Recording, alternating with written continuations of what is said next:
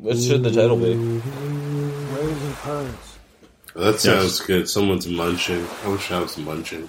I'm just saying we don't need to even do like a transition Yeah. of any sort. We can just talk about one topic for a half hour, talk about another topic for a half hour, and then in, and then in between and throughout, I can just put in some you know like like mm. wave sound effects. Yeah. we could just make oh, the, um, an ASMR video of just waves. Yeah, it'd be nice. Dude, Wave you and we could make the cover the illest waves you've ever seen on a dude's scalp. Oh my god, yes, that's a great idea. Oh, oh, dude's what? A dude's scalp? Yeah, like waves, you know. waves. Oh, oh, yeah. Um, I got you now. Yeah, just have some dudes like really nice waves, and that can be the. So just to confirm, we're going over waves, currents. Uh, that's funny. Waves and currents. Um, You know, I do think that- that's good. hold too. on, hold on, hold on. And then Papa John's, and then the royal family. Is that correct? We're not doing the world. thing. We can just cut all cut those to last. Yo, but actually though, right? So How the hell is it taking just them twenty months? currents. Twenty months, bro. Twenty months, dude. Twenty months to just not say a word. So, so instead of talking about Papa John and uh, Meghan Markle, what are we going to replace that with? Nothing. yeah, Yeah, we're we'll just just- thinking about just doing a short one of just these two. Uh, All right, I'm with it.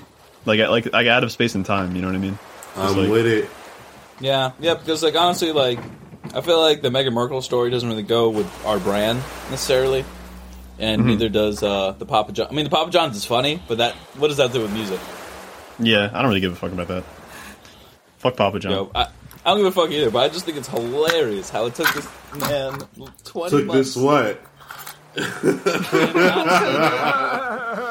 Took this what, Troy? Twenty months. took this man twenty. What? Should I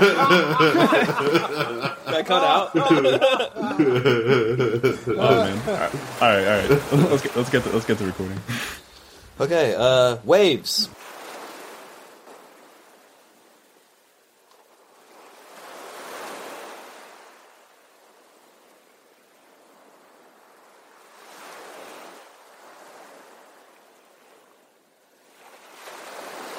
All right, so Riley, you put us to watch Waves this week, bro. And I'm, mm-hmm. I'm gonna keep it real. Like it was a it was a good idea. Like I just expected this shit to be kind of. I don't even know. Like I looked at it. Even after all the shit you told me, I was like, "This is probably just gonna be some like snobby, like like fucking white people with their ankles out in, in January movie shit." But nah, it, it wasn't. Like it was complete opposite. That shit was fucked up, man. That was that was a really good movie. Yeah. So obviously we're discussing the uh, 2019 movie Waves by Trey Edward Shults uh, on A24, and uh, what Ryan is referring to is the cover and the trailer and the kind of aesthetic around the movie. It's very pastel, um, very. Uh, the soundtrack is very, you know, quote unquote vibe heavy. There's a lot of Tame Impala, a lot of Frank Ocean, Animal Collective, all that kind of stuff. And yeah, aesthetically, again, it looks like it looks like Moonlight without the drama, almost, right? Without as much depression. Right, exactly. So if you guys don't want to have this spoiled, you can skip right to the currents uh, section of the episode. I'll put the timestamp in that. But um, yeah, it's a very fucked up movie. Uh, not did not expect it at all. Um, the reason why I, I started to watch this movie or why I ordered it on Amazon to start is because I saw uh, Atticus Ross uh, and um, what's his name? Atticus Ross and uh, what's the other dude's name? The main dude from Nine Inch Nails. Trent Reznor. Trent Reznor, yeah. Uh, they have been making a ton of soundtracks over the years for Watchmen, for Girl with the Dragon Tattoo, recently for Soul. And on top of that, um, I saw that a lot of Frank Ocean Endless songs were on this, which is an album that I recently reviewed and, and gave a good grade. So I just wanted to check it out and see what it was about. I, again, I thought it would be a fun time, but, uh, as we're about to discuss, it's not. It's not a fun time at all. It's actually a completely opposite sort of thing as to what I thought it would be. I thought it would be a guy who was in touch with his feminine side. I thought it was a guy who was with his girlfriend. I thought it was going to kind of be like whatever, but it's not. It's not that at all. It's actually like a, a critique on a few different things. Uh, hypermasculinity is one of them. Um, hypermasculinity and wrestling specifically, and I think maybe Ryan could speak about that a little bit because he was a, a pretty good wrestler back in high school, right? I don't know if I was pretty good, but I'm gonna say I don't think wrestling was so much as like look like a specific point. I think it just all ties in with hyper masculinity. But like, Right. uh, but I will say though, like it, it all comes it all with with with wrestling and shit specifically, bro. I think it was a good thing to work in with that because as somebody who did it, you really couldn't say no to anything because it was just like everybody was giving they all. It was it was straight up niggas that weren't eating. You know what I mean? Mhm. That wasn't drinking water. They had to like plan out what when they were gonna have water. You know what I'm saying? It's it's not something you can back out of. You know what I'm saying?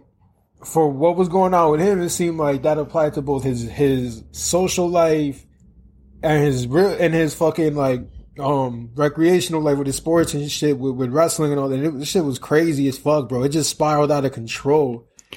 Well, yeah, because Blink it of seemed, an eye. Well, because the thing I wanted to say about wrestling is I also did wrestling in high school, and in middle school I didn't really see the full effect of it. But being in junior varsity and seeing how hard the varsity kids worked, and you know seeing them be borderline abused. I mean, honestly, there was kids who they they they would the wrestling coaches would make them wrestle somebody who's way better than them just just to beat their ass and demoralize them. Um, they would make them run around in in you know a hot room to try and have them lose weight. Um, I saw one time there was a guy who, you know, was totally demotivated, totally upset. And the, the coach was like, Oh yeah, like, like you see, you see Derek Jeter like step down from the major leagues and go down to the minor leagues sometimes, right? Like, like, yeah, they do that. And he, and the kid said, yeah. And he said, no, you fucking idiot. They don't. So like, I don't want to get, again, I don't want to get too much into it, but you know, wrestling is really, is really tough. Uh, it, they basically tell you to, to, to take that Maslow's hierarchy, your sleep, your drinking, your eating, you know, your happiness and relationships. They tell you to basically throw it all in the trash and dedicate it all to wrestling. If you have a broken hand, wrestle. You know, if you have a messed up shoulder, fucking wrestle. You know, it doesn't matter. No, no, definitely, man. Like, um, yeah, because I wrestled in high school too, and like it was just, yeah, it's kind of insane how like, uh, like, how crazy it was that people would just be like not eating or skipping meals or like skipping lunch to go run on a treadmill with a bunch of trash bags on you. You, you know what I mean? That was just like accepted. It was like the weird culture with the rest with wrestling, you know. Yeah. But uh, like people just fucking just didn't care about their bodies. you know, like looking like hindsight, they were just like, I need to make this weight class by today. Yeah, that's what's that's what's scary about it too. There's severe fucking. Well, there could be severe effects from that. You know what I'm saying? Like on your kidneys, on mm-hmm. on even your liver, like whatever Oh, the fuck, oh, bro. Like you you put a strain on your body that's unlike anything else. And it's not like I'm not anti wrestling either. Like I fuck with wrestling. Like I love. I love wrestling. I think it's it's Yeah, the same. fundamental. Like wrestling and boxing are the most important things in terms of uh, of martial arts, and at least to me, they are. So like, what I'm, but I, I do understand it is faults. You know what I mean? And how they tied it in, and this movie again was just it was out of nowhere, but it was brilliant. It really was. I Yeah. I don't know. I appreciated it. You know, there was a lot of issues with the characters, you know, um, a lot of issues with like, again, like with hypermasculinity. So basically the plot essentially is, you know, this, this kid, he's in school. He's, uh, you know, he's, he's lives in Florida. Um, he has, you know, blonde hair. He kind of almost like has like a Frank Ocean type of look to him. So that's why they play so much Frank Ocean in the movie. And, uh, he has a, you know, he has a, a nice girlfriend. He has a nice time at school, but, uh, lingering in the background is this kind of damage that he's doing to himself um, there's some damage that the doctor tells him, hey, like, don't wrestle on that. Like, don't do any activity on this arm. It's not going to be good for you. And throughout the movie, you see him getting more and more aggressive and, and starting to hate that arm and starting to hate himself. Like, like you see him at practice and he just kicks the shit out of, um, Lucas Hedges and makes him bleed. And, uh, you know, his dad is making him work harder and harder and harder. And he doesn't tell his dad or tell his coaches or anything like that. Like, you know, the, what the doctor said because he, he, you know, again, wrestling is really like a fine line. Like you, you need to work really hard and the harder you work, the more damage you do to yourself. So you have to kind of find a good balance. And this movie is a perfect example of, uh, you know, someone who's amazing at wrestling. This kid could have went to college for wrestling, been like the next Dan Gable or something like that. But like, you just see him like fuck his arm up so bad and it's in a cast and, and you see him, you know, his, his arm and his, his wrestling is like his power. It's his, his key out of his situation, which is not even that bad of a situation. He lives in a nice house, but you know, as a high school kid, is your everything. Your girlfriend and your friends and, you know, wrestling and you're going to college is, is everything, right? You don't see the bigger picture. You see a narrowed view of everything. So, you know, this kid, he, he keeps doing short term solutions to try and heal his arm, keeps taking oxycodone every single day. Um, again, he doesn't tell his dad anything. He just like keeps it on the low. And it's further complicated when he uh, gets his girlfriend pregnant. Uh, I don't know if that was a scene that kind of, you know, especially over over text and and all that stuff. And when he brought her to the um the Planned Parenthood. I don't know if you guys have anything to say about that scene, but that was all that was really powerful for me and really like like I mean I've been there before, you know. No, I remember um, I saw this in theaters, um, and I remember when we were in the theater, like everybody was like losing their shit at that. They were like, "Oh no!" Like, "Oh no, she did!" Like, you know what I mean? Like, Right. like because like that texting scene was wild. It was really, it was really intense, and like, um, I remember at the time, like I felt like it was very relatable. Um, Mhm. just like the way that they would go about it. Yeah, that was a great scene. Yeah, um, everything, everything from the from the Planned Parenthood to you know me and Ryan again. We see we see when we come home from work, we see some some old guy outside the Planned Parenthood with an abortion sign Yeah. every single day, Yep. and those people suck. You know what I mean? Yeah. Th those people who have nothing to do with your body, um, you know, as a woman, they they try and tell you based on their sh- religion that you can't get an abortion. They make you feel bad, and even some doctors' offices in more conservative states, they make they try and make you feel bad. That's the whole thing, bro. Like this shit was it's Florida. So they were very accurate with it. You Yep. know what I mean? Like and the the calling him the M word too with the hard R, bro. That shit was crazy. Yep. That shit was crazy. I'm gonna keep it real. I was fading at that point of the movie. Like I was I was very tired, so to say, man. So I was fading out. Then all of a sudden I hear that and I'm like, hey yo, hold Mhm. the fuck on. Yep. And from that point, I was like, "Oh shit!" I was like, "I'm like, he's gonna do some stupid shit now," but that he held it together for that was like, "Oh shit!" So it kept me engaged. It was like, "All right, so what's Yeah. next?" Like, because they really not they they really not fucking around. It was just like that whole scene, that whole build up, and then the the argument in the car. That was all fucked up, bro. That that was that was like leaving a knot in my stomach, man. It was just like like heartbreaking. You know what I mean? I I have chills right now thinking about it. It's just like it's it's so upsetting. Like like the movie is so perfectly why I love it so much and why I think it's like a modern classic is just it they flesh it out so well. Everything is like it takes its patience and its time. It's like it's like this kid did, did a horrible act, you know, um, in the middle of the movie that kind of that turns the movie into something else, and it literally builds it up and shows you exactly how everything happened, even to even down to the point where you know he's in the garage with her at the party and he calls her a stupid bitch, and earlier in the movie in the parking lot, he called the woman who called him the N word a stupid bitch. So you just see him, his vocabulary start to change based on things that are happening to him and power that's being taken away from him. So first, obviously, his arm breaks, so he's pissed off. He's taking oxycodone, everything is numb. Then he gets called the N word in the parking lot, and he can't do anything about it because you know it's a woman. His arm is broken. He's with his girlfriend, so he can't make a scene. And so his power is taken away there. Then he's driving home, and his girlfriend is like, "I'm not gonna. I'm going to keep the baby." And you know that's that's the real catalyst of the movie, I think. Uh, when he when he when she leaves the car and he spits at her. Um, yeah, Yeah. that's that's that's where the movie really starts to turn. And um, That for me was sort of like where it got a little too real. You know what I'm saying? It was just like Mhm. hard to watch. Feel me? Because Yeah. it's just like to me, it felt like like watching somebody I know fuck up and having no control over it. Mhm. Like having no way to tell the nigga like, "Yo, what are you doing? Yo, what are you doing?" Like nobody did it. You know what I mean? Nobody cared enough either. You know what I mean? Like nobody was observing, and that shit was just wild. You know, everybody's wrong. Everybody's wrong at the end of it, but we we could wait for that. But like I'm saying, like I just that shit kept me on my feet after a while. Like I said, I was fading, and then after the middle point with with the fucking with him getting called the N word, it just it just pulled me right back in, bro. right, I really appreciate that. It kept its intensity and its integrity too. You know what I mean? yeah, and and the thing about this director that I think he made a lot of good creative choices. And first of all, I know Ebe obviously saw uh, the movie with the director, and the director is a white guy. Um, and that that shocked me. I didn't even know that like going into the movie.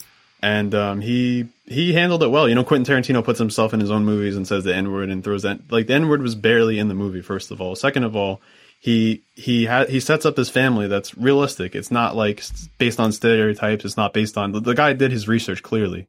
You know, he's he respects you know black people. I feel like, and and he he wanted to tell a story where yes, all you know, a, a lot of the people in the family were at fault, but it, you, see the whole thing to its conclusion. You know what I mean? You see redemption, and you see it, this can happen to any family. One thing that you know I was really that really stuck out to me like both times when I saw this film is just like how um, Trey like even though he's like I was surprised he was a white dude, but like he he was able to capture like a really uh like a really real part of the black experience. I think, which is like um, sort of like this like uh, class elevation that can happen, and like you know you see Sterling K. Brown, who I want to give a shout out to because he's awesome. Like he's so good. Um, love him in This Is Us. Love him in uh, you know in Black Panther and shit. Um, but yeah, Sterling like he played a really great like you know like archetypal dad who made it from like a hard situation, you know what I mean, and like mm-hmm. kind of like built himself up like out of nothing.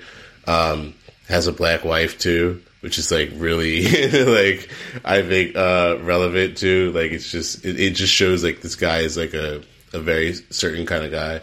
Mm-hmm. Um, and you know through the success, like he he's he's built up a lot of shit, and I, I just think it was cool to show like how he couldn't under, really understand like his son's perspective.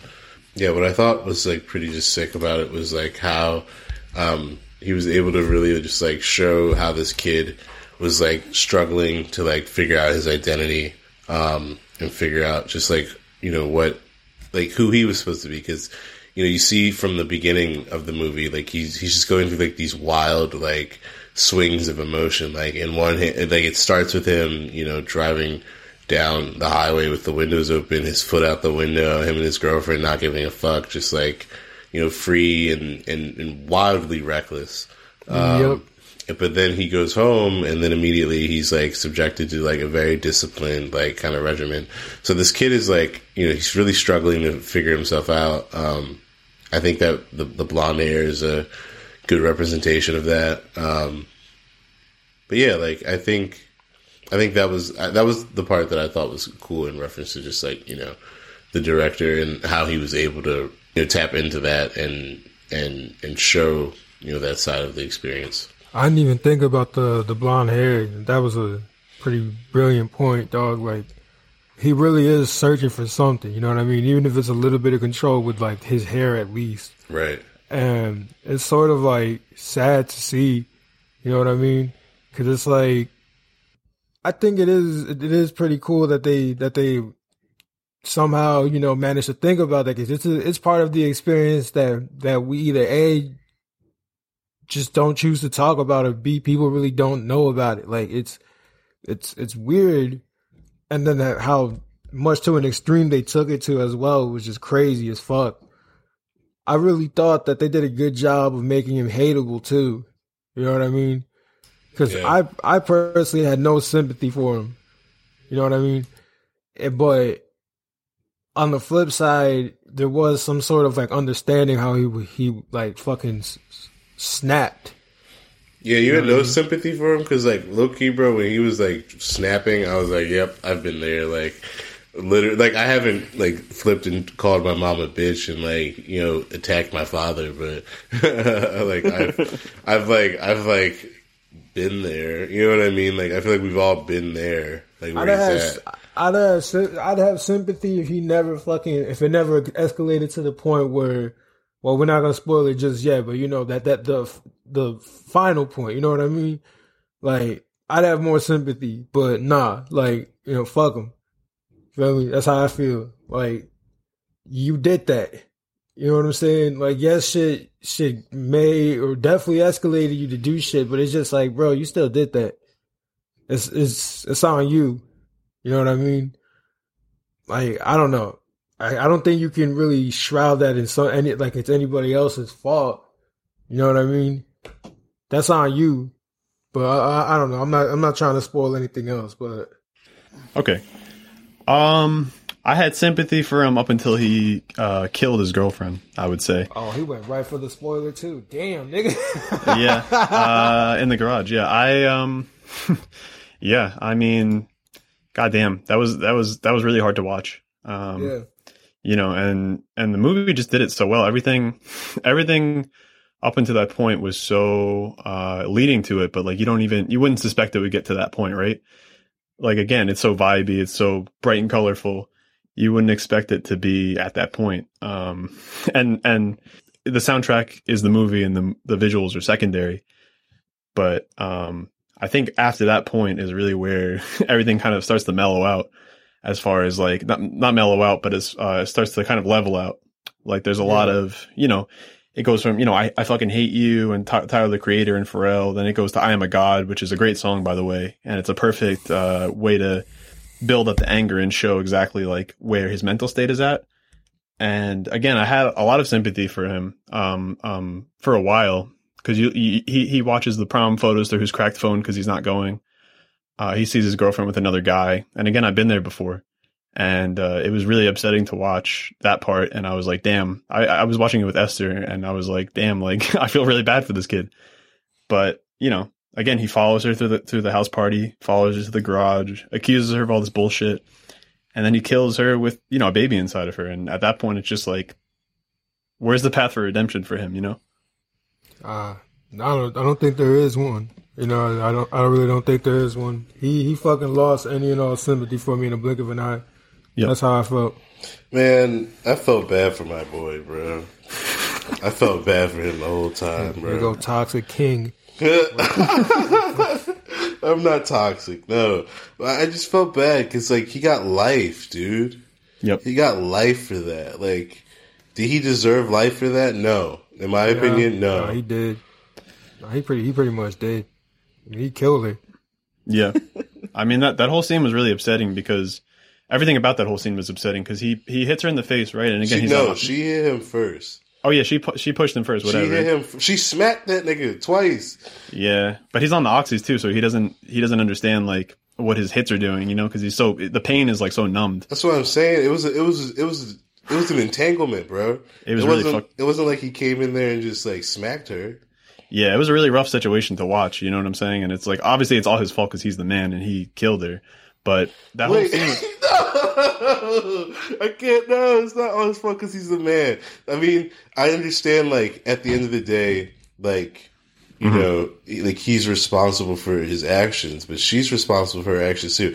Where where he where he fucked up, in my opinion, is because he left the house. Like he should have known. He should not have ever gone there in the first place. You know what I mean? Like that's that's where he fucked up. Like he should have never like you know drove drunk over there. He like there were several different things that he should like Yeah. he shouldn't have done that. Like where he you know what I mean? Like that's in my opinion that's what makes him like me lose like some sympathies because like you know he had people there trying to help him and trying to stop him and he didn't have to like go so far he walked himself to that point but Right. like in in the moment of the confrontation like I, I what I saw was like what happens every day with people how so? Ela- Elaborate a little bit on that. I mean, I think that like you know, in I think that that's just a real situation. Like, I don't think it necessarily ends with a dude like killing a woman because I think that that was kind of dramatic in the way that like you know, I, it's, it's a movie, right? So like obviously like one punch knocks her down and kills her, right? But it's like um, I, I I think like the point of that symbolically is that he he strikes her and what does that mean when he strikes her it means that in that moment he becomes irredeemable in Right. in in the context of the story and to his sister um, but Sterling K. Brown has a really good point in the second half of the movie, which I think is also like its own movie and really beautiful. But he says to his daughter, he says he's not a monster; he's human. Yep. And I don't know, like I think Trey put that in there for a reason, and I think like you know it's easy to view it like as it's just all his fault, but like you know like that like I just feel like that's just like defeats the purpose of getting to know him in the first place. Yeah, I agree. Because what would be the point of, of building him up to be this character and understanding him if you're just gonna throw him in the trash? And I think the movie throws him in the trash kind of halfway through and and brings him back and redeems him. And again, redemption is kind of like a theme throughout the movie. And the part that really made me, I think the first part to make me actually cry in the movie was probably um, after he, you know, after he kills her and does what she does, does what he does. Um, the whole scene leading up to her in the hospital, and you don't know whether or not she's alive or not and you find out very coldly, very quickly that she passes away at the court scene because you go because he goes, you know, uh, charged with murder. Boom, gavel. Yeah, that shit was hot. That shit was amazing. That, That whole was- that whole sequence was so good. It was haunting, and and you see him stand up, and he has no blonde hair anymore. It's Right. black. That was yeah. I was I wanted to talk about. I'm so glad you brought that up. That was so like visually like that whole courtroom scene was just so. and like that it was so striking and like that's my favorite kind of filmmaking is like when you like you don't have to have words or dialogue to like really say anything. All they needed was like the guilty. You know what i mean? And like Mhm. you you understood the entire scene. Like I, i'm just so glad you brought that up but Right, because maybe he could have been redeemed if he hit her, and then and then I, I, what I thought was going to happen is that he would hit her, and she was you know whatever, and she's bleeding on the floor, and then they they brought her back, and then like you know they, they separate, and maybe he goes to jail for that, and he redeems himself that way. I didn't realize it would be she dies, and now the movie shifts characters. I didn't realize it would be like that, and you don't even see his face; you see the back of his head. He's just another you know another young man, uh, unfortunately going to jail and that's it. That's what he is. He's boom gavel jail. It's just like and and the rest of the movie is just is is just really intense because you just see the effect it has, the aftermath it has. Like for ten to twenty minutes, they don't even speak about him. You just see his sister walking around with headphones on, and you would think with a movie with a with such a lush soundtrack, every three seconds there's another song playing, like ADHD style, right? You would hear what's in her headphones, but no, you hear this somber, scary, uh, Nine Inch Nails music, you know, score, and she's walking around lonely, you know the music is there but she's it's not it it doesn't represent the scene. So they they eh, smartly bring us start bringing the score in more uh, in the second half of the movie which i really liked yeah the second half of the movie is like its own movie Yeah, I mean, I thought it was interesting that that they kept it moving with with his little sister because, you know, it really, like you were saying, it shows all sides to this shit. You know what I mean? The the impact. 'Cause it's like, you know, it, shit like that is just like a lot of people don't really think about the chain reaction that that that sets off for both sides. You know what I'm saying? Like Mhm. and seeing how his little sister was getting through and all the guilt she was living with that she saw him at the party and she could have stopped it. That shit's crazy. You know, I mean, that's fucked up. She has to live with that. Uh, but the other thing was the other thing that, that that fucking struck me was how she became like she fought through that and she got with that dude that that uh, bumped into her. I had thought that the dude bumped into her like like as a fuck you for your brother thing. You know what I'm saying? Mhm. And they end up together, like really together, like being in love and shit. She's around for his his father's passing and all that. Mhm. That was crazy, bro. That that struck a chord with me, man. That was that was intense. That was that was very heavy, and I like I love the direction that they took the movie and post all that. I really think that that was that was such a great idea. It was so well done. Mhm. I kind of Yeah, like it more than the first half, to be honest with you. Yeah, uh, yeah, I did too because I, um, I, I mean, with recent events that have been going on in my life, again on the podcast, I don't want to get too deep into it, but you know, stuff has been happening with one of my family members, been in the hospital, and I've had to take care of him and everything, and it's just like having my girlfriend there to, she's doing stuff currently for me right now as we're recording for, for him, and it's just like, I, I didn't know I needed this movie so much, um, when I first when I first bought it, I was just like, it looks like a cool movie. It's A24. I'm like, it has a lot of Frank Ocean in it. I'm like, this will be cool. Sure. 84% on Rotten Tomatoes. I'm sure it'll be fine. But yeah, just watching it, I'm like, holy shit. I'm like, you know, to an extent, I feel like I'm living this in, in, in a little bit of a way. And, and especially with the music, because I, I listen to a lot of that music. I love Endless. I love Animal Collective, Tame Impala, all that stuff. And it's like, I feel like often life is a soundtrack, right? You know, you're listening to Draco the Ruler, you're listening to Earth Eater, we're reviewing an album, but in the background, all this other shit is happening. Mm-hmm. And that's how life has felt for me, at least as of late. You know, I don't know about you guys, but Shit's hard, you know what I mean? But Mhm. we, I'm still chilling. You know what I mean? yep. That's, that's how I look at it. I'm chilling. Yeah, the music gets me- Music and, and movies like this get me through it, you know? Yeah, I was about to say like movies, movies like entertainment has really, especially with the lockdown for the last year, has really become such a necessary thing in, in life now. Mhm. That's like if I don't have it, I feel like diminished. You know what I'm saying? Like things are so grave right now that it's it's even five minutes of music feels like you just drank water for the first time all day.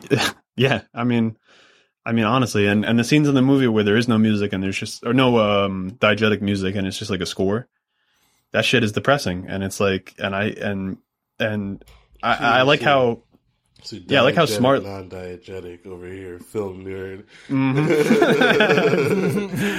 I um you know, maybe we can talk about some of our favorite musical moments in the film. Two of my favorites were right in the beginning uh, when they were cutting from music to music and they played um Be Above It by Tame Impala. Goddamn, that part was incredible. Like he flips him over on the mat and it's just like wah, wah, wah, wah, wah. it's like so fucking intense, like the music, you know? And it's like ramping up and ramping up and like you see him going through high school and and the the music just keeps like shifting and it's it's it's that same song Be Above It by Tame Impala. And if you look in the credits of the movie, they use like three or four different versions of the song. And I and again, the budget for the movie was low, and the guy edited it himself, so it's just like it. It was just incredible what he did with music. I, I don't know uh, if you guys had a specific moment that you guys really liked, but There was there was little clips of like ASAP Rocky, Tyler the Creator, like that that caught me slipping. I was like, damn, really? But I, I don't know. Not what really stood out to me was more of like the sorry about you know that. The the, the storyline shit. You know what I'm saying?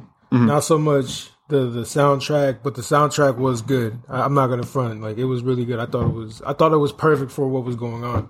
Yep. Like even even classic ASAP Rocky, like back in the day, ASAP Rocky suited it way more. Which at that time you would think that they would have gone for something off of testing or at least the other one before it that I don't even remember the fucking name of. You know what I mean? They went they dug deep. You know what I mean? That was a cut off of the the mixtape, not even the album. What they go with So- level, right?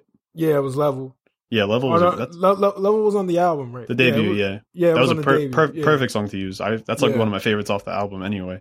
And it's such a weird. It's so it's so weird they don't even use the lyrics. It's just like he's going for a CAT scan or MRI or whatever, and it's just like they just play that the Clams Casino beat. Yeah, and it's only for five seconds and it's just like I, I, just the way that he's so brave the way that he uses music in this movie i don't know how to describe it it's just like so much different than any movie i've ever seen So tell me, um, do did those guys um also have they been doing like Good Time and like other A twenty four movies and shit? that's that's Oneohtrix Point Never that's the dude who um produced like a lot of the Weeknd's album Okay, okay, okay. uh yeah he made uh that he made good time and he made uh, uncut gems the soundtracks Roger. Yeah. I mean, to the music point, like, I, I thought now that you're kind of explaining how some of the tracks were used, like, I didn't even notice, like, how some of the Tame Impala got used because I, I couldn't tell, like, if some stuff was score, you know what I mean, or if some stuff was, like, music. But it's, I think the way that they, like you said, like, layered it throughout was just, like, really creative and, like, it, it, it does give it, like, the music in the soundtrack and, and the way that it's like utilized does give it its own kind of like it's its own sort of like undercurrent like narrative throughout and um yeah it really really does a good job of like keeping like the pace going and and, and keeping us engaged at the, and, and letting us know emotionally where the characters are at so it was cool like it's it's almost like you know how in just like those classic Hollywood scores, like they would just like guide you through the movie with it. Mhm. And it's like it kind of feels like the same to me in the sense of like it the score just carried me through and like let me know what was going on. Um there wasn't really like any unintentional music, is I guess is the point I'm trying to make. No, it was all very purposeful, and and I like the way that the music is used in a modern sense too, and the kind of the, going back to what I was saying about like how modern days is just like a soundtrack with stuff going on, you know, in the background almost. Right. In the same, uh, like like whenever I listen to a new album, specifically one that I'm excited for and that I like a lot, I remember the exact moment listening to it. Like Blonde, I remember I was with my ex girlfriend on the couch downstairs, and we had a, a, a headphone splitter, and we were listening to it on Beats, and I was unimpressed by it. I remember that was the first my first impression, or like on the way to work, uh, listening to Cardi. It was really dark outside and vampiric, and I remember Metamorphosis uh, playing. And and every every anytime I hear Metamorphosis or anything off of Blonde, I you know I think back to those moments. So Yeah, there wasn't really there wasn't really anything wasted in between. I feel like it's just like with like I know we, we were talking about like Olympic wrestling, Mhm. but it's just like I'm gonna tie it in with pro wrestling because pro wrestling is everything. Yep. There's your the a lot of the greatest pro wrestlers never wasted a move. Every move was for something, right? It's like mm-hmm. Mick Foley slash Cactus Jack slash you know Mankind, whatever you you know him as. He's one of the greatest of all time because he never wasted a move. You know what I mean? His storytelling was done with every step he took. You know what I mean? There had to be pain shown in this step, and he couldn't do this anymore because this was hurt. It was that's how it. That's how this felt. It was like for everything it took away, it never presented it back. It was just so intricately done. You know what I mean? I I thoroughly enjoyed it. You feel me? Especially with the music. It was like you were you, when I heard the, the clip of level. I expected level to play out for like a, like a minute, right? Of just like the CAT scan or whatever, and it was like, oh nope, done. You Mhm. have irreversible damage. Like- Yeah, it's very real, very and it's very like economic. I don't know, uh, economical. I guess would be the word to use. It's just like it uses it perfectly. Everything is right on the line. It's like it's like the music is played for a per- perfect amount of time, then it cuts to another song, or it cuts to silence, or it cuts to whatever. The editing is just so well done, and it's like it, it could border on like a Suicide Squad type of thing, where it just like plays random bullshit here and random bullshit there, and then they someone makes a song for the movie, and it's like promotion and whatever. It takes away from the movie. Um, you know, on top of that, um, the way that the life events are presented, like you know, she's at the the lake or she's at the hospital, and the plot is kind of like goes wherever she goes. It doesn't really follow a structure, and and again, that could go in like a a, a boyhood type of way, which you know, I, I I wasn't really a fan of boyhood. And I think that movie kind of went a little bit aimless, in my opinion. But this movie, it's just like it goes in that quote unquote aimless direction, and it's almost like a hangout movie, but it's not a fun hangout. And you really feel the characters, you really feel everything they're doing. And um, yeah, I loved it. I, I give it an A. I don't know what you guys would give it, but Um, I give it a I, as much as I just praise it. I'd probably give it like a B Mhm. plus. Like I, it's not something I'm gonna go back to watch, but it'll be something that I tell other people to watch. It's just not my style, you know what I mean? But it's like I really Mhm. appreciated it. I had a good time watching it, and especially since I was like knocking the fuck out, and it kept my attention. Like I was telling Eve, dog, like we might have to split this in half because it's two hours and fifteen minutes. We might do an hour now, then like in the morning, like the other hour. And he's like, "Nah, bro, we gotta power this out. This is a good movie." I'm like, "All right, fine." Mhm. And it did. It it caught me. It got me, and I was just like, "Fuck." And then when it finished, he was like, "Yeah, you made it through." I was like, "Yeah," and I'm not tired anymore either. Like, what the fuck? Like, it was it was all encompassing, but again, I, it's not going to be something I realistically know I'm going to go back to watch. I'm just, I, it's just cool. You know what I mean? It's that's that's what it is. It's a cool ass movie I just watched. So B B plus, and it's one of the better movies I've watched. But I don't know. Mhm. What about you? Eve? I don't rank A twenty four movies. Man, get out of here. What do you think of the movie? we got beef. I told y'all what I think. We got beef though. No, I mean I, I, I don't know. I just like I don't I don't I don't know how I feel about giving it an overall rating because I don't want to like again like I liked the movie, but like if we're gonna put it on Eve's like movie list, like bro, I watched other shit, bro. I watched like I watched Evil Dead. I watched schlocky horror. You know what I mean? Like I watched like trash. Um, Oh, this nigga uh. different, y'all. yeah, I, wa- I watched. I watched. I watched trash. Like These I watched bitches built trash cinema. Uh, built differently. Um,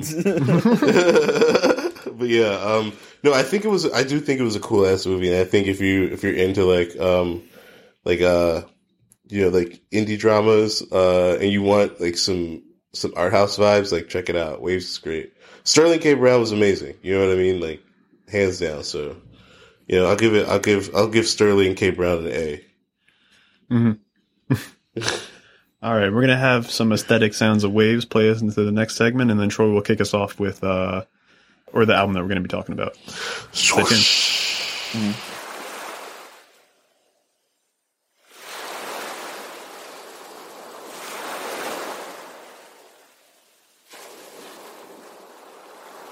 So, um, kind of speaking like that Florida aesthetic, where like, um, you know, like all those different types of shades and purples and shit. It reminds me of uh, the Currents album cover.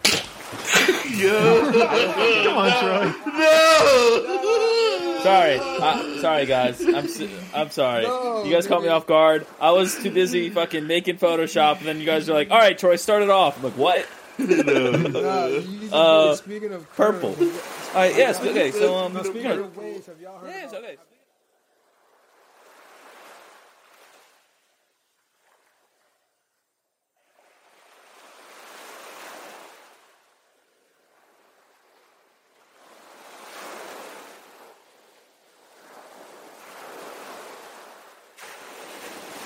Let's start it off, let's start off optimistically. Let's uh let's start off. Let- let- let's All right, I, start- I can take over for one second, and I'll and I'll pass it back to you. I just kind of wanted to maybe get a more specific uh, um, uh, impression of it from you. So I love this album because I love you know Tame Impala. I've been a big fan of them since probably 2013 or something uh, when they were touring with Flaming Lips. But at that time, they were kind of more copying off of um, the Beatles a little bit. They were taking too much out of their playbook. And I thought that by 2015, 2016, they really hit a point where they kind of mastered their craft and they, they found their own sound. And, um, of Yeah. course, with every, with that, with all the best artists, Bjork, freaking, you know, every, ev all the best artists that I can think of, um, a breakup album is a lot of times where they, where they, where they shine. And, you know, that's what this was, uh, in general. Uh, it's a breakup album. This Every single breakup- song. Oh, oh, I thought you meant breakup as in the band was breaking up. I'm sorry. Oh no, it's all good. Uh, yeah, it's a breakup album. Yeah. You know, uh, Yeah. song by song, you can tell like "Let It Happen." You know, "Let the Breakup Happen." Uh, uh, "Yes, I'm Changing" is Yes, one I'm of my Changing. favorite songs. Yeah, it's one of my favorite songs on here. Yeah, it's so Yeah. good. And that like, one, uh, um, uh, there's a separation between these two people, and they're going in different directions. And um, you know, that one that one really hit home for me too. Yeah, man. Like this this album for me is just packed with nostalgia and like romance and just like just like it was a coming of age album for me, really. You know what I mean? Like I I was I I was in like the end of my freshman year. I had just gotten a girlfriend. You know what I mean? Like things were getting rough. Like um but like I do remember listening through this and like it being an anchor for me, just like to to like I don't know, like an outlet almost. Um and you know, since since then I've like found other stuff that helped me, but like, you know, Currents was like a at that time it was really big for me. No, yeah, same here. Like, um, yeah, I remember like uh, first time hearing Currents. Um, yeah, I was going through a breakup too, and uh, actually Ryan was like, "Yo, have you listened to Currents?" And I'm like, "What's that?" yeah, was that so junior then- year? Yeah, yeah, uh, junior year, senior, one one of those. But um, Mm-hmm. yeah, I really, yeah, I really enjoyed this uh this project. Like, let it happen. Like, it's kind of crazy how like let it happen is what seven minutes forty eight seconds, but it doesn't feel like that at all because of how like spacey it is, and like and like I like uh, Tame Impala. Like like you said, Ryan, they really grew into their own on this album. Like Mhm. their sound is just like so like fundamental now. Like honestly, I think Currents is like probably one of the um, more influential like psychedelic rock albums like out there. You know, because um, especially when Tame Impala's uh, who's the front man again? Um, Kevin Kevin something? Parker. Kevin, Kevin Parker. He Parker. he does everything. I mean, he is Tame Impala. The touring band is is Tame Impala also, but he he's a magician in the studio. He made he made all this like by hand himself. He didn't no no other producers nothing nothing. You know. Really, I didn't even Yep. know he did all of this, but uh, he was really good at capturing like the psychedelic, like um, just out of like like out of space like type of uh like production. It was just really something at the time, and like and plus seeing it now, where like he's pretty much on like every single. I mean, especially in like what 2018, like he was on uh the Travis Scott's um Astroworld like a couple times, and that just like just showed like I thought that was like kind of like currents like formed into like a rap album. Yeah, I, I definitely say. Oh, I hear Ryan stewing in the background. So Ryan, Yeah. I wanted I wanted to get your your I wanted to get your thoughts on this because we, you know, whatever circumstances led us to listen to this album, there was some some input where it was like, you know, almost like a joke, like oh, like we're gonna make Ryan listen to Tame Impala one day, type of thing. So now that we made Ryan listen to Tame Impala one day, what does Ryan think about it? um, oh, so I want to say, like, I, all right, so I'm trying to go the route of, of- remember what they taught us in kindergarten? If you ain't got nothing nice just don't say anything at all. Really, you have I- nothing, nothing nice to say at all. Like about you didn't that even. take you just had about the fucking the the Travis Scott thing and, and currents, nigga. No, What do you mean take? That's a No, fact. he was on the fact- album. He was on the album. I know he was on the album, but Astroworld is not not like fucking Tame Impala inspired this entire What? album. What, No. bro? Bro, No. he he worked No. on the album. He What are worked on the album, but the nigga like that. There's more than just one thing, bro. Like it's it's not it. I'm not Tame saying like Impala it is was Travis the Scott's favorite rock band. Yeah, said man. that. Yeah, and plus I'm not saying Right. that like uh, the whole album is like Currents t- 2.0, but I'm saying that some songs do kind of have the Currents sound to them. Yeah. You know, like I'm not Alright. saying like you know Travis Scott only listens to Tame Impala. Yeah. Go, would go be- ahead, that Ryan. would be Elaborate. hilarious. Elaborate. All right, but Yeah. fucking Cook, bro. as, as as far as the okay, as far as the, the the album itself goes, look, y'all y'all everybody's entitled to fuck with what they fuck with. So like, Mhm. I really don't have anything necessarily like bad to say as far as like the scene and all that shit goes, right? Yeah. I just it's just not my style, dude. Like it's just. I what didn't you like about it though? I don't want to say it without sounding too out of pocket, bro. But You, like, you have to, it's- bro. This is a All music right. podcast. All right, fine, fuck it. It's some white people in strike tank tops and Tom's music, bro. Like this shit is just fucking. It, Go it's off, like, go off. It's it's Urban Outfitters, bro. This is this is shit. This is like hard elevator music. Like it's just it's boring to me. Like it doesn't do anything for me. It's like I tried, and it's like y'all have put me to listen to music that I that I'm like I don't fuck with that, and then I'm like, yo, that's crazy. Like Daft Punk, I never fuck with, and then y'all put me to listen to Daft Punk, and I was like, yo, this is nuts. Mm-hmm. So I genuinely tried here. And I, I don't care if it's a breakup album, whatever. Like I've gone through some breakups and shit. I don't care. Like I, I don't. I was listening to Slipknot when I was going through crazy breakup breakups though. Like that that shit is is different. And we're different people and shit. You know what I'm saying? It just it does nothing for me. It doesn't even so much as like move me. It just it just felt grueling. Like like that. Like it was just like forcing me to vibe, bro. Like it was just being around a bunch of high white boys going, "Yo, vibe, man." Like that's exactly how it felt. Like. That's exactly how it felt like. Yeah. I mean, like, it, it felt like being in Miami Beach during spring break with the Crackers. That's what it felt like. That, that's I mean. I mean, uh, that that sounds like a fun time. Maybe. hell no, man. Well, at least for y'all, I don't know, What, man. you don't like the I- beach? I don't know how to swim, nigga. Oh, But um, all right, okay. I, I think I understand your take, and I'm happy No. that you actually gave it a chance and listened to it. You know, because because because I remember when I first presented to you, you're like, ah, yeah, I listened to the first song, and I'm I'm not feeling it, dude. I'm not feeling it. I'm just the whole point is you got to elaborate. So I, I'm just happy that you you listened to it, you know, all the way through, or at least mostly all the way through, and you kind of you figured out that you don't like it, so I won't bother you with it anymore. But um, but I will say, um, my favorite album of theirs was the one that came before. Um, um, that was Lonerism because there was a couple of songs on there that I loved a lot um, at first, and over the years they they've they've you know they dulled a little bit. Songs like Elephant, but songs like Apocalypse Dreams and Be Above It on there still stand out to me as being strictly Tame Impala, not Beatles, not anything else. But this album, uh, I think I like it a lot more than that one. Um, looking back on it, because I think I took for granted a lot of the moments that um you know at the time it was like you know this is ju- this is just Tame Impala doing Tame Impala but you know now that there's no good music out looking back on this it's like damn this was a fucking treat. I mean even a song like disciples which is so short it's like a minute long right? Or a minute and 30 seconds long. Mm-hmm. I love i love i love how he brings you behind this behind the scenes and into the studio. You know he's he's already he's the song starts off and it's they're already, it's already the band playing a song. And it has this very 70s 80s kind of vibe where it's like you're in the studio you're chilling with the boys type of thing. And i love my favorite part of the song is when he flips on the switch and and the audio quality like shoots up to like a thousand right? Mhm. A- and the chorus kind of pops in.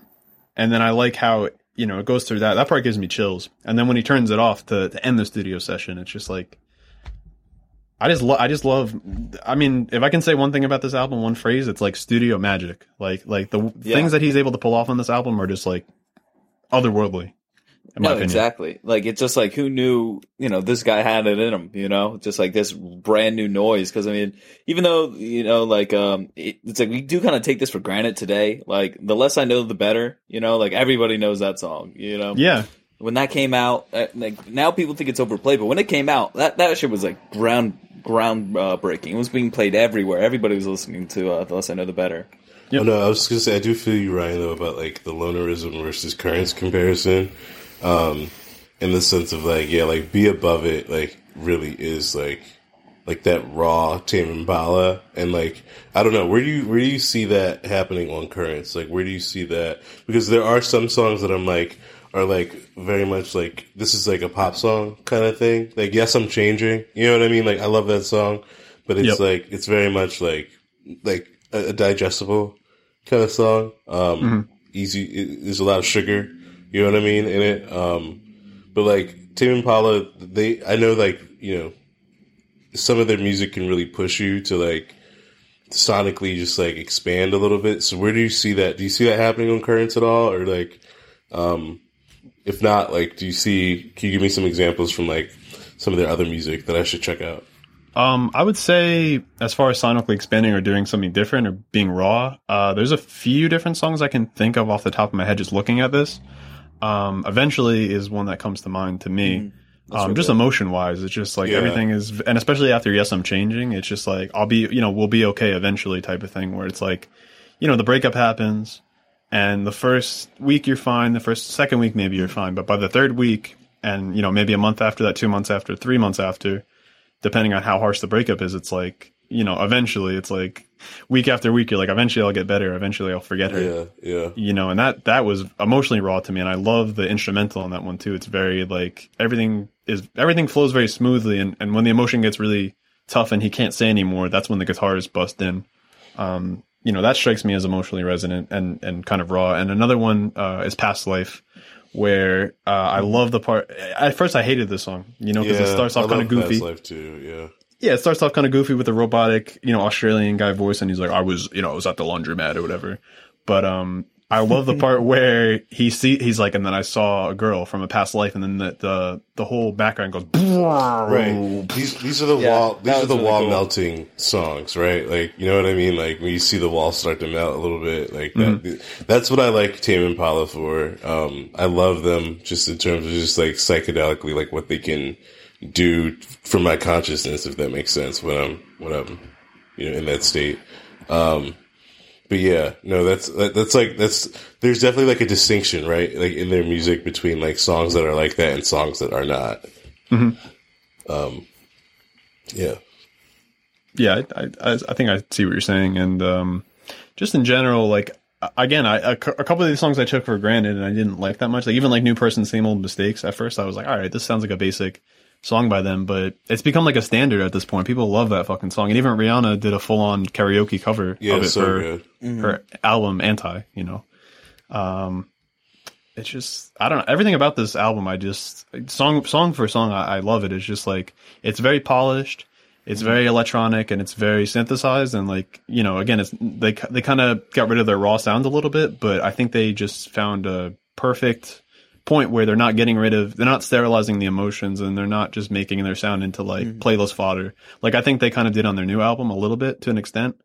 Um, this was just again, it's like pure Tame Impala. Like like the influences there from maybe Giorgio Moroder with the synths or like you know the Beatles, uh, John Lennon type of vocal inflections that he he has and that kind of stuff, and the vocoder for you know whoever whoever else Zapp or you know wh- whoever else does vocoders. Um, but like you know the influence is there, but it's very like it's their sound. That's what I, I I've come to love about it the most. I'd say. What, what would you guys grade it? Uh, if, if I can if I can just wrap it up with that. Oh sure. So like I would give this like a, uh plus. I'd say Um 'cause because it's like it's like an essential for me, just like mostly because of like you know just like the time it came out and like what it the impact that it had for like me and like the people who were listening to it around me. Um, but yeah, I think I, I may like lonerism a little bit more. That's fair. Um, but, in, that's really mostly because like of your point today. I didn't really think of it like that before. Honestly, I'll give it like an A minus. Uh, I really enjoyed this project. I thought that what they were able to do at the time was just revolutionary. Uh, they were the currents kind of just created a new current, you know. Yeah, where- it did. like it's like he knew, like he like uh fucking Damon Fallon knew he was on some new shit. But um yeah, I really enjoyed it. I liked almost like all the songs. Um I think the production is just incredible on every single track. Uh maybe like some lyrics like I just wouldn't really care much about like uh probably cuz I'm a man. I didn't really like the chorus on that, but uh, Mhm. you know, it still it still sounded pretty good. Uh but yeah, give it an A minus. Yeah, and I'll I'll wrap it up with my thoughts just a little bit, just kind of like referencing some of the lyrics that Troy was talking about. I um like especially unless I know the better, and and yeah, less I know the better is probably the best example of the breakup kind of aspect of it. And I have said this plenty of times throughout the year because I I've gone through a recent breakup and you know some breakups in the past where it's like the less I know the better. You know, you want to block them on social media, you want to block their number and all that stuff. And Mhm. and anytime you hear about them, see them, see their profile, you know, see them in passing um, eight months of healing that you had with not seeing them or interacting with them just completely resets a lot of the time. And it's like the less I know, the better. The less you know, my life will be better, and I can move on if if I know less about you and the situation. And also on um, what was the other song? Um, eventually, when it's like, I wish I could turn you back into a stranger. Uh, Mhm. That resonated with me too because there's Yeah. tons of times where I'm in a relationship with somebody I love them, but they get to a point where they're so toxic, or you know, the relationship gets so toxic, or you know, there's cheating or something like that. And I'm just like, I just wish I can just, you know, you know, men in black style, just like, boom, just like, you know, f- flash myself in the face. And it's like, I never knew about you and, and totally forgot about you. Um, so yeah, that resonated with me. And this album specifically, when I was going through, when I was in a relationship in, in college, um, it was my first relationship. And I, and I, it was the first time, you know, breakup music kind of like the, the concept of it to me was like, there. You know, I heard of breakup music. I knew about breakup music. I like, it's not that I was waiting for the relationship to end so I can listen to it, but I was like, I wonder what this music is going to sound like once I have a breakup. And, Mhm. um, it was fucking sad. I'll say that. Um, and it hit me really hard. it depressed me. Yeah. Yeah. And, um, yeah, over the years, I've, I've grown to love this album. I love every single song on this album and especially, Mhm. you know, against the standards of today and, and seeing how music nowadays has, su- feels like it lacks a human touch, um, sometimes and feels like it lacks the studio magic that this album has. I'm going to give this an A plus. I'm, I'm calling it a classic. I love this album. I love every single song. You know, the short songs perfectly play into everything. Even a song like Gossip, it's like perfectly captures like the knot in your stomach when you hear, you know, uh, in passing, oh, like, uh, blah, blah, blah, like, you know, Brianna, what is she up to? And it's like, you get like a knot in your stomach and you have a feeling. And, you know, a lot of songs in here very hits very specific moments in a relationship or a breakup that I've yet to find on any other album. I think so. Yeah, I'm going to give it an A plus, and you know that wraps up our discussions about waves and about currents. And um, I just wanted to say thank you guys for for for doing this with me today and for going over this. And I've had a I've had a hard couple. I've had a hard week, hard two weeks. Um, currently having a hard day. uh, so you know, having you guys here and being able to just talk music and movies just for a little bit, like, you know, makes it better. Makes a lot of things better. So We got you. appreciate it a lot. Yeah, man. bro, I wish anytime. I had more nice things to say about the album, but you know what? I'm just happy you listened to it, man. You know, I'm happy that we're we're hanging out and we're at a point where I'm showing my you know my best friend from elementary school and middle school and shit like an album and we can we can just talk about it. You know, it's fun. So All right. Well, that uh, wraps it up. Um, see you guys next week. peace out. Waves, waves, waves. Waves. All right. Wait I'll- I'll- die. Thanks.